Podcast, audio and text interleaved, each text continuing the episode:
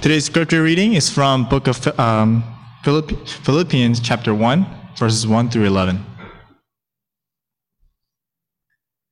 Paul and Timothy, servants of Christ Jesus, to all the saints in Christ Jesus who are at Philippi, with the overseers and deacons, grace to you and peace from God our Father and the Lord Jesus Christ.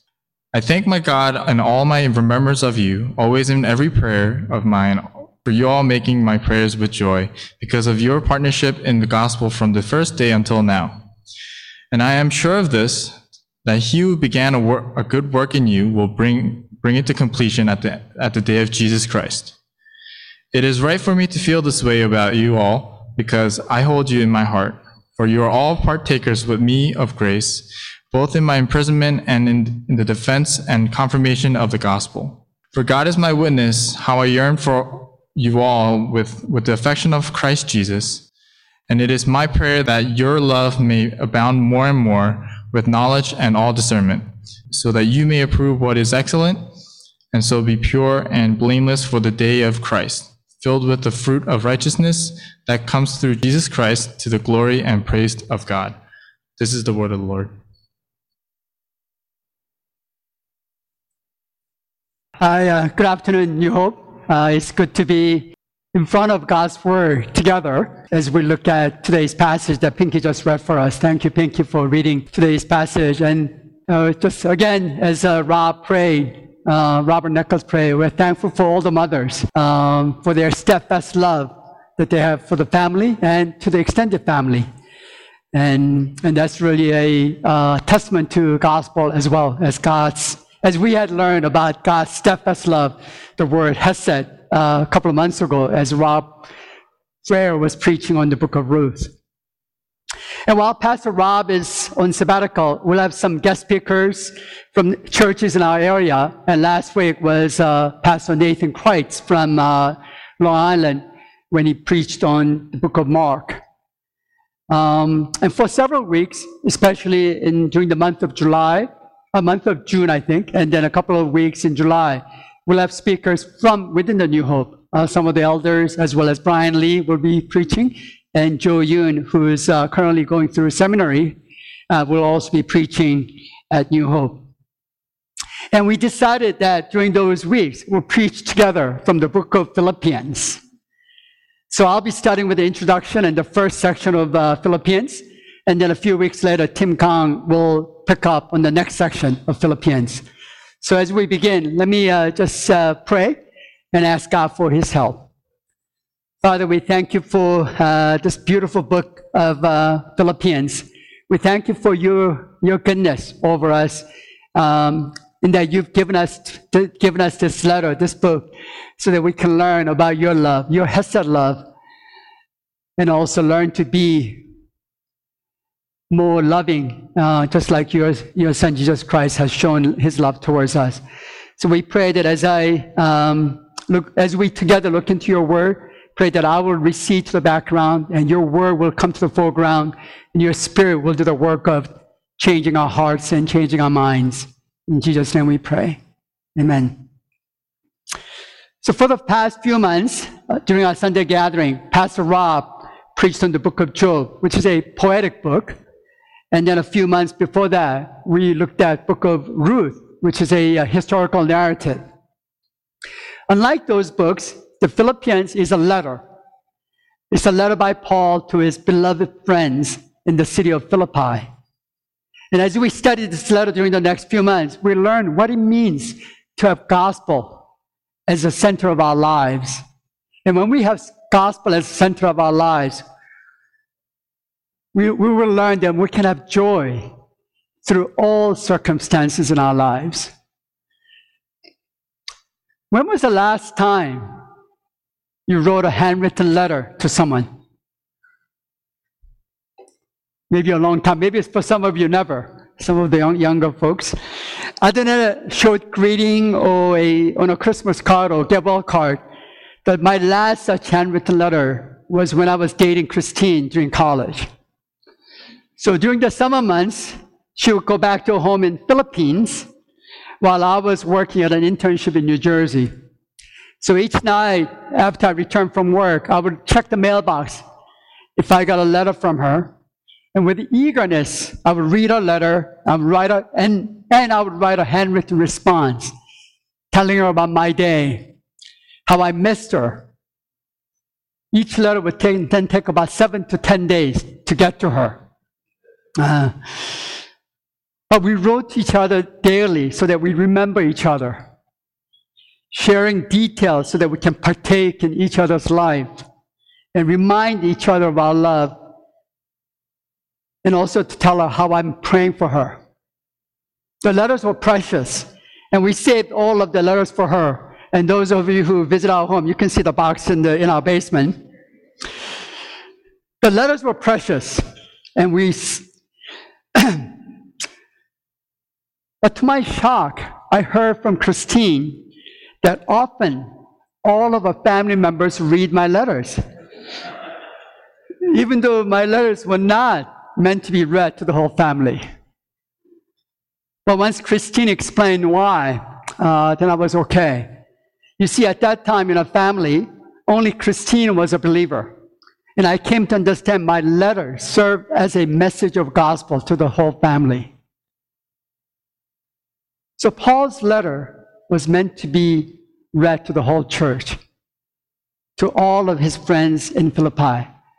It's a message of gospel to his friends, and it's a message of encouragement to his friends. And as Paul writes, he focused on what matters to him the most, what he believes matters to his friends the most, and that is the gospel. And as we look at the introductory passage, we'll see uh, how the gospel is essential in his mind, in his heart, and in his will. So before we dive into today's text, it will be helpful to have a bit of context of the relationship between Paul and the church in Philippi. And to get a context of the geography, here's a map of the region. You'll see Philippi um, kind of in the center, which is in the modern day Greece. And you'll see Rome all the way to the, to the left of your screen. And that's about 1,000 miles uh, separated.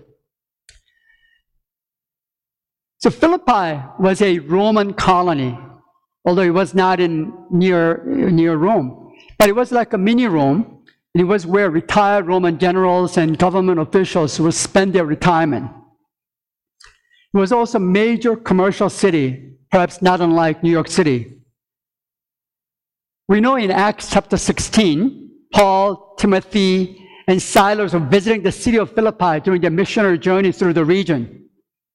And while in Philippi, they met a wealthy businesswoman named Lydia who heard Paul's preaching and came to believe the message of the gospel. Then a fortune telling slave girl was delivered by Paul from a demon possession and came to believe Jesus. And a Roman jailer, you may remember, whose responsibility was to guard Paul and Silas in prison. He was about to kill himself when God caused an earthquake, earthquake and opened all the prison doors. Paul shared the gospel, and the Roman jailer believed in the gospel, and he and his family became Christians that night. So these three unlikely group of people became the core group that made up the Philippian church, meeting initially at Lydia's house. Now, about 10 years later, Paul is again in prison, most likely in Rome, as I mentioned in the, uh, in the, in, on the map. And he's writing a letter of encouragement to his dear friends in the church of Philippi. There were a few reasons why Paul wanted to write this letter. Imprisonment, just like these days, carried a social stigma. And it would have been easy for the Philippians to turn their back on Paul Instead, they remained loyal to him. They had given financial gifts to Paul, and so he wanted to thank them. Paul thus writes of his gratitude for their support and their faithfulness to the gospel. But there were also some pastoral concerns that Paul wanted to share. He had heard of a report of disunity among the Philippians including a specific conflict between two women mentioned in uh, Philippians chapter 4.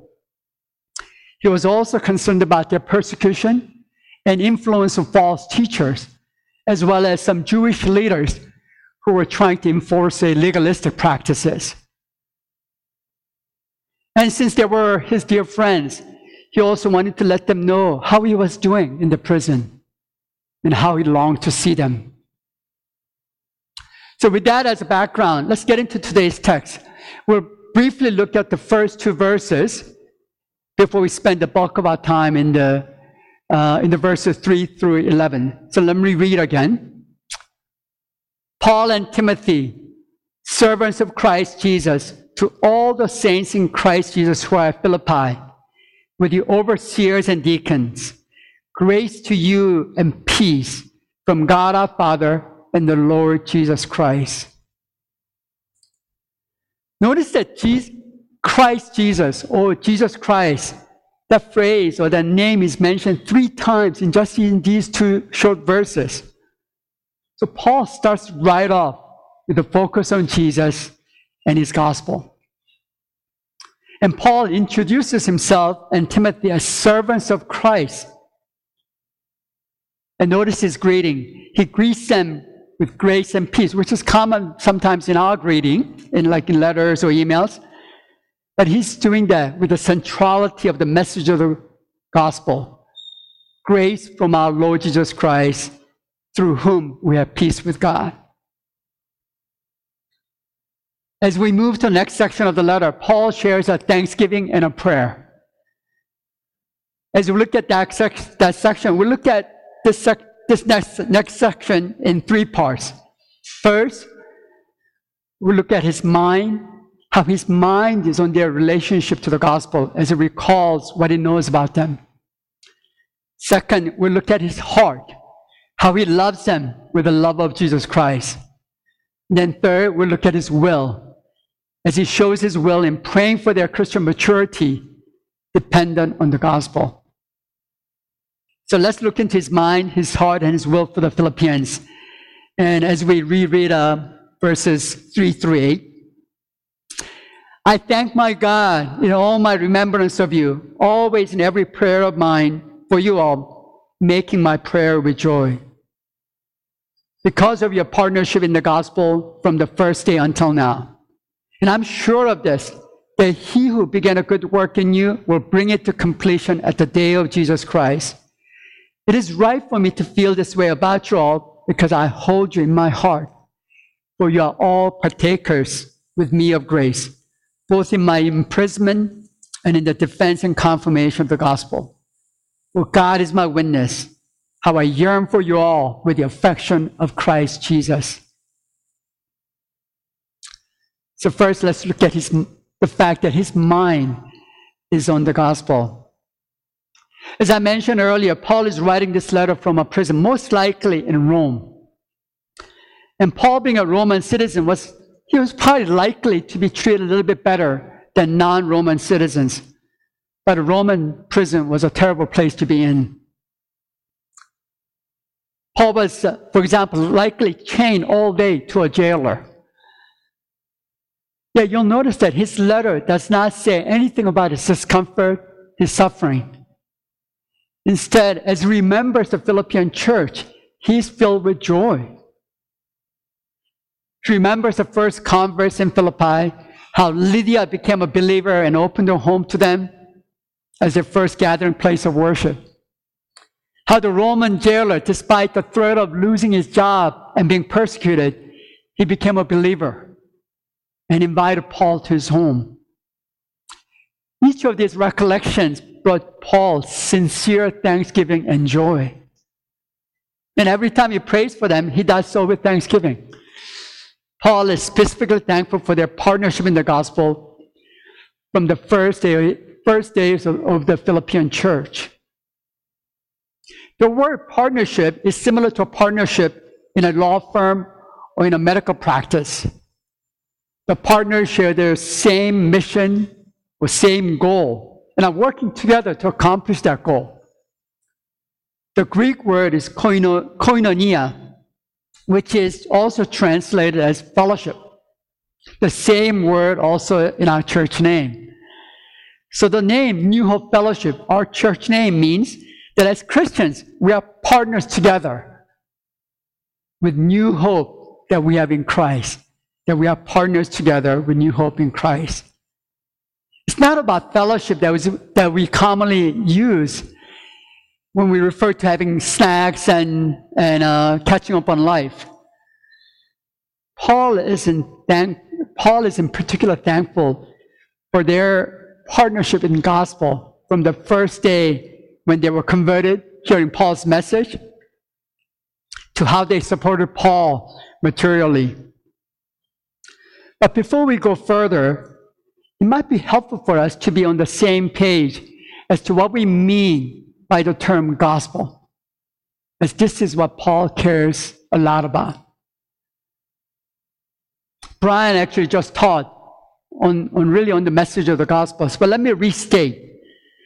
Gospel is the good news that says, even though we are sinners and rebelled against a righteous God, God loved us and sent his son, Jesus, to live and die and then rise again, to take the penalty of our sin himself in our place, to take the wrath of God in his own body.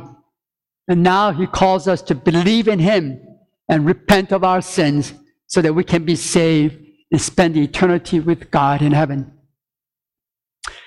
Furthermore, we are then called into God's kingdom to live the kind of life that will glorify Him on this earth. As author and pastor Greg Gilbert writes in his book, What is the Gospel? One can remember this gospel with four words. And this is really helpful for me in remembering this. It's God, man, Christ responds. The righteous God, the sinful man, Christ who came to reconcile us to God, and our response. God, man, Christ responds. It's this message that Paul was committed to spread. For Paul, the gospel should govern everything in our lives. It's how we view the world, how we view our relationship with God and with one another and how we grow as a Christian. It's all inclusive. And that's why he's so thankful for their partnership in the gospel. Their partnership in the gospel included supporting Paul financially throughout his ministry, including now in the prison. Paul says in Philippians chapter 4, it was kind of you to share my trouble, and you Philippians yourselves know that in the beginning of the gospel, when I left Macedonia, no church entered into partnership with me in giving and receiving except you only. The church in Philippi was the only church that was willing to support Paul's ministry. And Paul needed the money because in Roman prison was, it was such that the prisoners or their relatives or friends they had to provide for the daily means, such as clothing and food. So Paul desperately needed the help of his friends and the Philippian church was there to help. But the partnership that Paul mentions is more than just financial giving. Paul was also referring to their involvement in sharing the gospel with others, spreading the gospel in the city of Philippi despite persecutions and attacks from false teachers. Then in verse 6, Paul expresses confidence that he who began a good work in you will bring it to completion at the day of Jesus Christ. The good work that began was their salvation. They're coming to believe in the Savior, Jesus Christ. That salvation was not their work, not by their own logic or intelligence, but all by the work of God. Remember, I mentioned Acts chapter 16, that God opened the heart of Lydia. It's God that drove out the demons from the slave girl. It's God that caused the earthquake, that opened the prison doors, that convicted Roman jailer to turn to Christ. Salvation is all the work of God. We can all probably recall, for those, who, those of us who are Christians, how God saved us when we were not seeking Him. How God convicted us to turn to Him.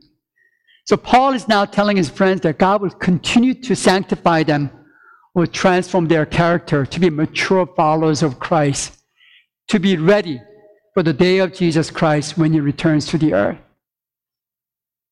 Paul is sure that God will continue to work in their lives so that they will persevere to the end.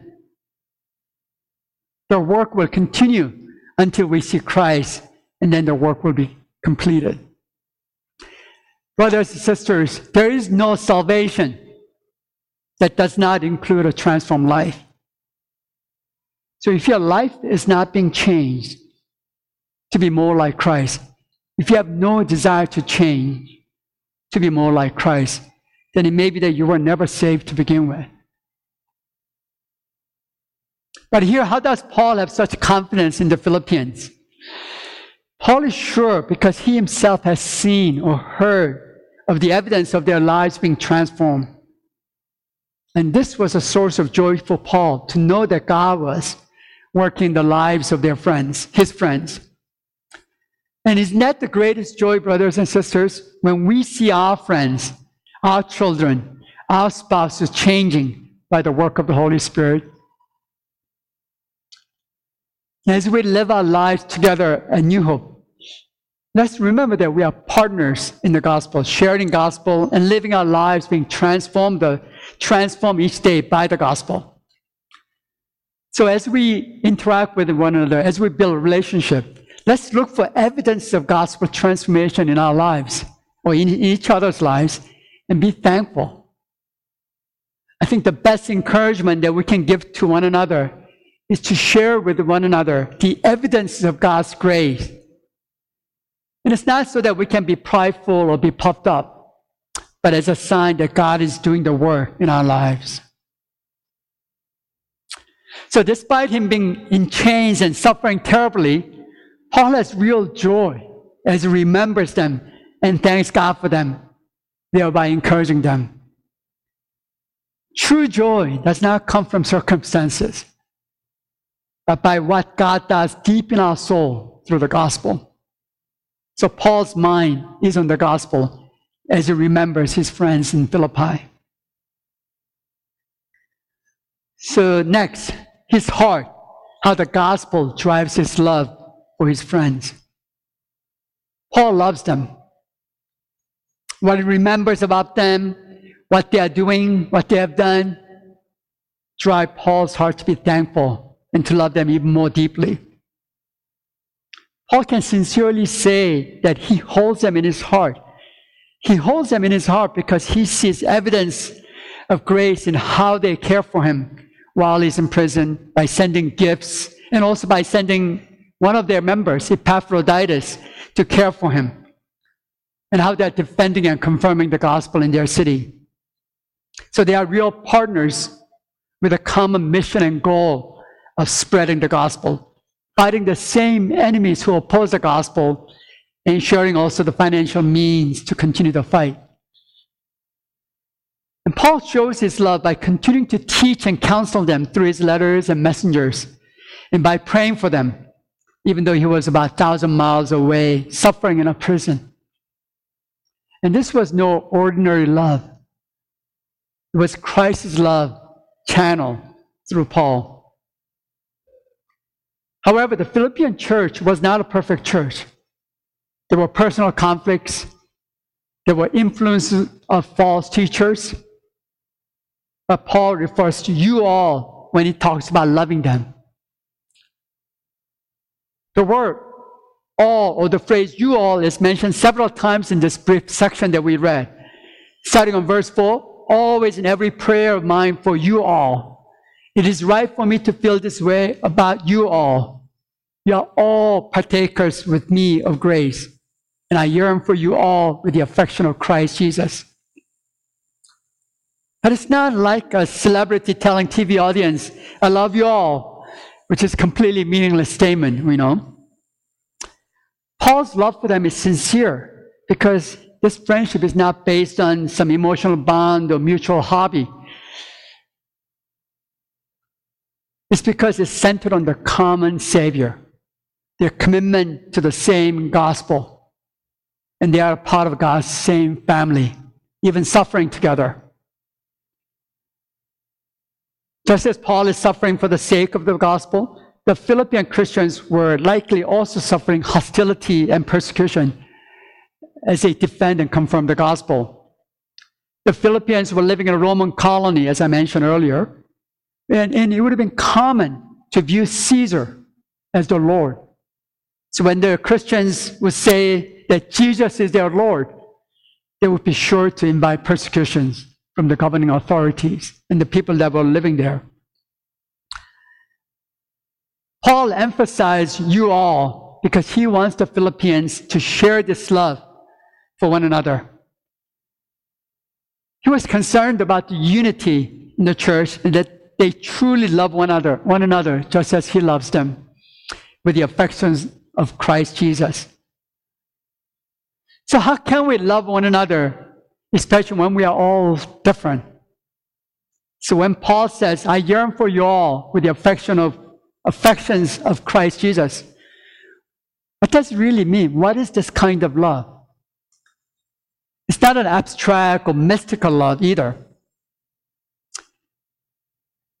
Theologian Gordon Fee explains it this way, which, is, which I find very helpful.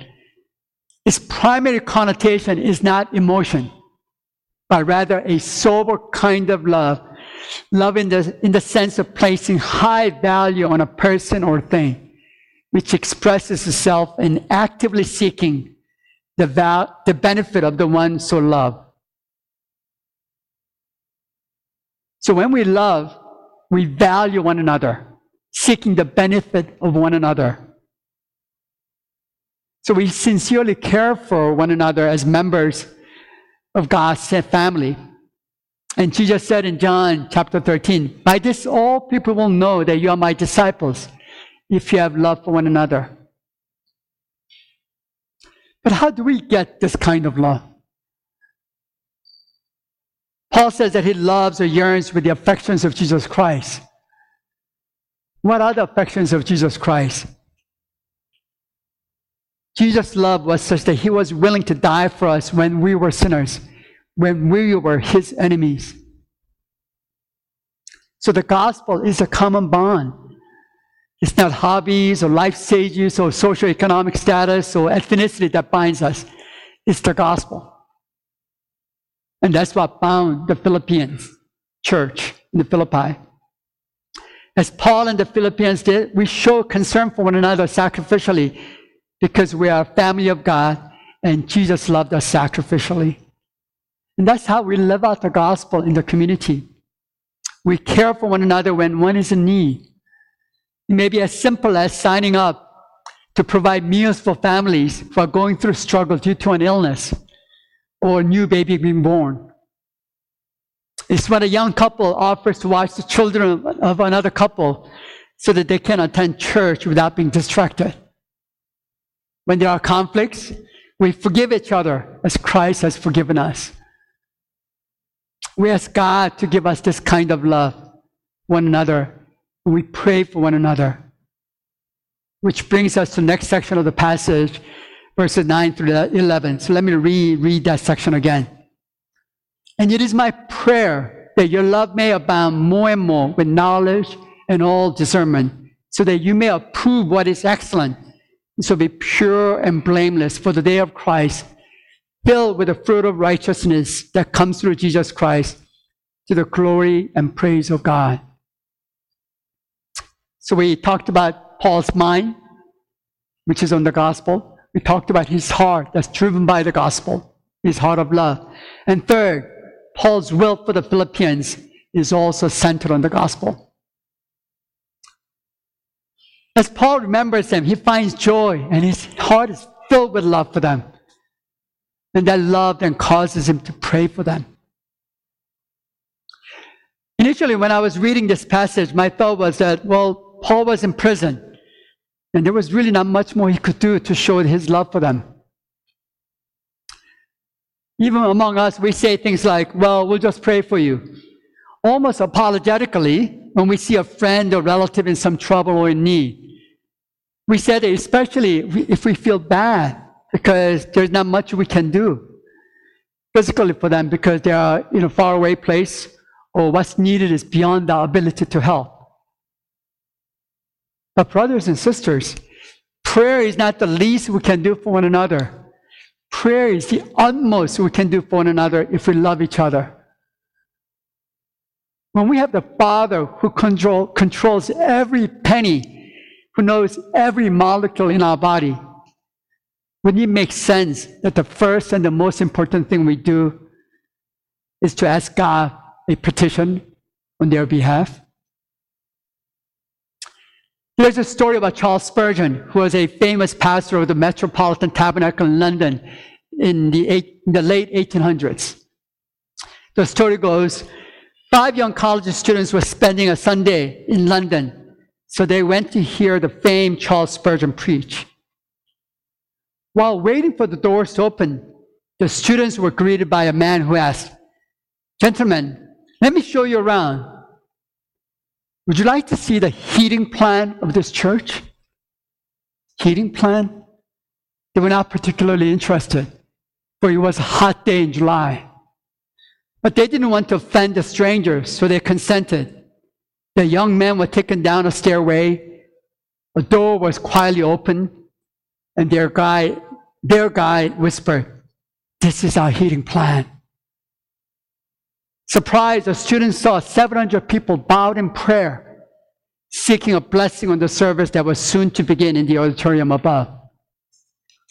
Softly closing the door, the gentleman then introduced himself. It was none other than Charles Spurgeon. Prayer was the fuel of Spurgeon's ministry. And we have the powerful privilege of praying to our Father for one another for our church, for our nation. 20th century theologian and pastor Warren Wiersbe says that, that the deepest Christian fellowship and joy we can experience in this life is at the throne of grace, praying with and for one another. So, brothers and sisters, when you are praying, whether at meal times, night times, reading your Bible, let's keep each other in prayer. A good habit is to keep a prayer journal or prayer list. And then you can look back and see how God, how God has been faithful in answering your prayers. And you will be surprised. There are also prayer apps that you can use on your phone, such as PrayerMate, which is what I use. And again, also, I invite, invite all of us, all of you, to join us on Tuesday evenings, where we have a regular prayer meeting for the church. And when we pray for one another and we pray for other items for the nation, for the church, and for the world. Let's look more in detail at the content of Paul's prayer for the Philippians. Paul does not pray anything about circumstances. Here we find a prayer with requests that he believes are of utmost importance to his friends. Paul's prayer is for Christian maturity. Paul starts with, It is my prayer that your love may abound more and more. He asked that even as he observed their love, that their love for one another would grow more and more, driven by their love for Jesus. Then Paul prays that along with this love, they grow in knowledge and all discernment. Knowledge, knowing the truth of God and His will. And discernment is the ability to distinguish with moral insight, similar to the word wisdom that we use. You know, it's important to have love that's grounded in knowledge and ability to make proper discernment. If you say you love, for example, if you say you love someone, but have no knowledge of that person, what she looks like, what her likes and dislikes are, then the so called love is most likely quite shallow. I mean, what are you really loving? So, Paul is telling us that our love must be based on knowledge of who God is. And this is why earlier today we were teaching theology lessons to the children that Brian did, so that our children would learn theology, which is a study of who God is. So if one says that he loves God, but it's not based on at all what God says He's like, then one is probably loving a made up God of his own imagination. But at the same time, if you have a lot of knowledge of the Bible and what God's character is, but have no love for one another, then that knowledge is meaningless. So we can err in either direction. Some Christians may be criticized as having too much knowledge, but not showing much love towards one another. Others may be criticized for talking about love without having much understanding of what the Bible teaches on how we are to love and how we are to live. So we need to grow both in love and in knowledge and discernment as Paul prays. I recently heard a podcast about so-called progressive Christianity. I don't know how many of you are familiar with that term, progressive Christianity. A pastor from Progressive Church was commenting that he walked away from the traditional Orthodox Evangelical Church because there was too much emphasis on knowledge of the Bible. Oops. so he doesn't focus on that, he says. Instead, he focuses on teaching people to love one another and love the community. But let's think for a moment. That is a dangerous teaching. In fact, it's not Christianity, but a man made religion. Defining truth to be what we think fits us the best. At the end, in such case, authority is not the Bible or the God of the universe. The authority is whatever you feel like fits the current culture. Hearing from some of the parents of, the, of our teenage students, such teaching is popular in our society. In our society. So our children may be influenced by such teaching, just as the Philippians were under the influence, influence of some false teachers. So, as Paul urges in his prayer for us to grow in knowledge and discernment, let's be vigilant in knowing the scripture and using the scripture as the authority in evaluating whatever may be the latest new ideas so that we can test and approve based on the Word of God rather than relying on the words of charismatic human leaders, however intelligent or articulate they may be. Back to the text. Verse 10 tells us what the purposes are for such love, knowledge, and discernment. First, it is to approve what is excellent. You'll agree that in our Christian life, there are many things that we're not sure what or how to do. So by gaining knowledge of God and all discernment, we will know best way to encourage a friend. We will know best way to live out our Christian life at our workplaces. Best way to love our spouses. Best way to care for our children. Best way to care for our aging parents. Some things matter more and some things just don't. So just such love and knowledge and discernment will help us put our affections on things that matter the most. The second and ultimate purpose is that they may be pure and blameless, filled with the fruit of righteousness, righteousness that comes through Jesus Christ. Goal is that they will mature to, they will grow to have mature Christian character, pure and blameless. To be pure means to be holy inside of us, to be sincere in our motive. And to be blameless is to have a character of not offending or causing others to stumble. That is how our character affects others. In other words, pure is how we are to be inside, and blameless is how our character is shown externally in affecting others. So Paul prays that they may stand pure and blameless on the day of Christ not having insincere motives, not having offended others. So as we grow in our Christian life, we need to constantly examine our lives, our own thoughts. Are my thoughts and desires clean before God? Am I doing this, doing this out of sincere motive or out of desire to be noticed or praised? Will my action cause anyone to stumble? Am I doing certain things or going to a certain activity? Am I causing others to stumble? If I'm drinking too much, am I causing others to stumble?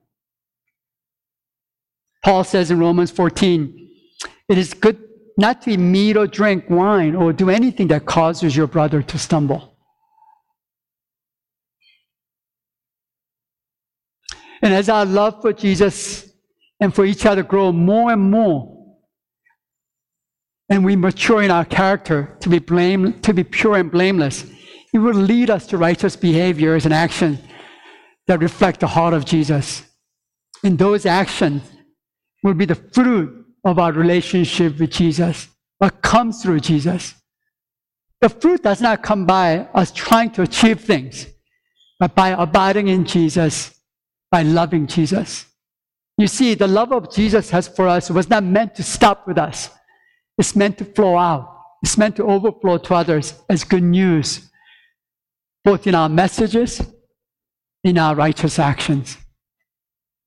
Then such a life characterized by the fruit of the Holy Spirit will become evident to everyone. The heart of Paul's prayer is that the Philippians will mature in their character and behavior so that they will be ready to meet Jesus. And we want this prayer to become our prayer for ourselves and for one another. So, just like the Lord's Prayer, let's memorize this prayer so that we would use this prayer to pray for our children, grandchildren, parents, small group members, neighbors, co workers, and ourselves. Paul gives us a pattern through his letter for developing a relationship in gospel centered, Christ exalting way. The gospel shapes our mind, including what we talk about with one another. Gospel shapes our heart, that is how we love and care for one another. And gospel shapes our will, especially how we pray for one another, as well as doing acts of righteousness. And as prayer is the most powerful thing we can do for one another, let's think for a moment about people whom we pray for. What are in our prayers? What's the content of our prayer? Jobs, colleges, health. In fact, we prayed a lot about health during this past year.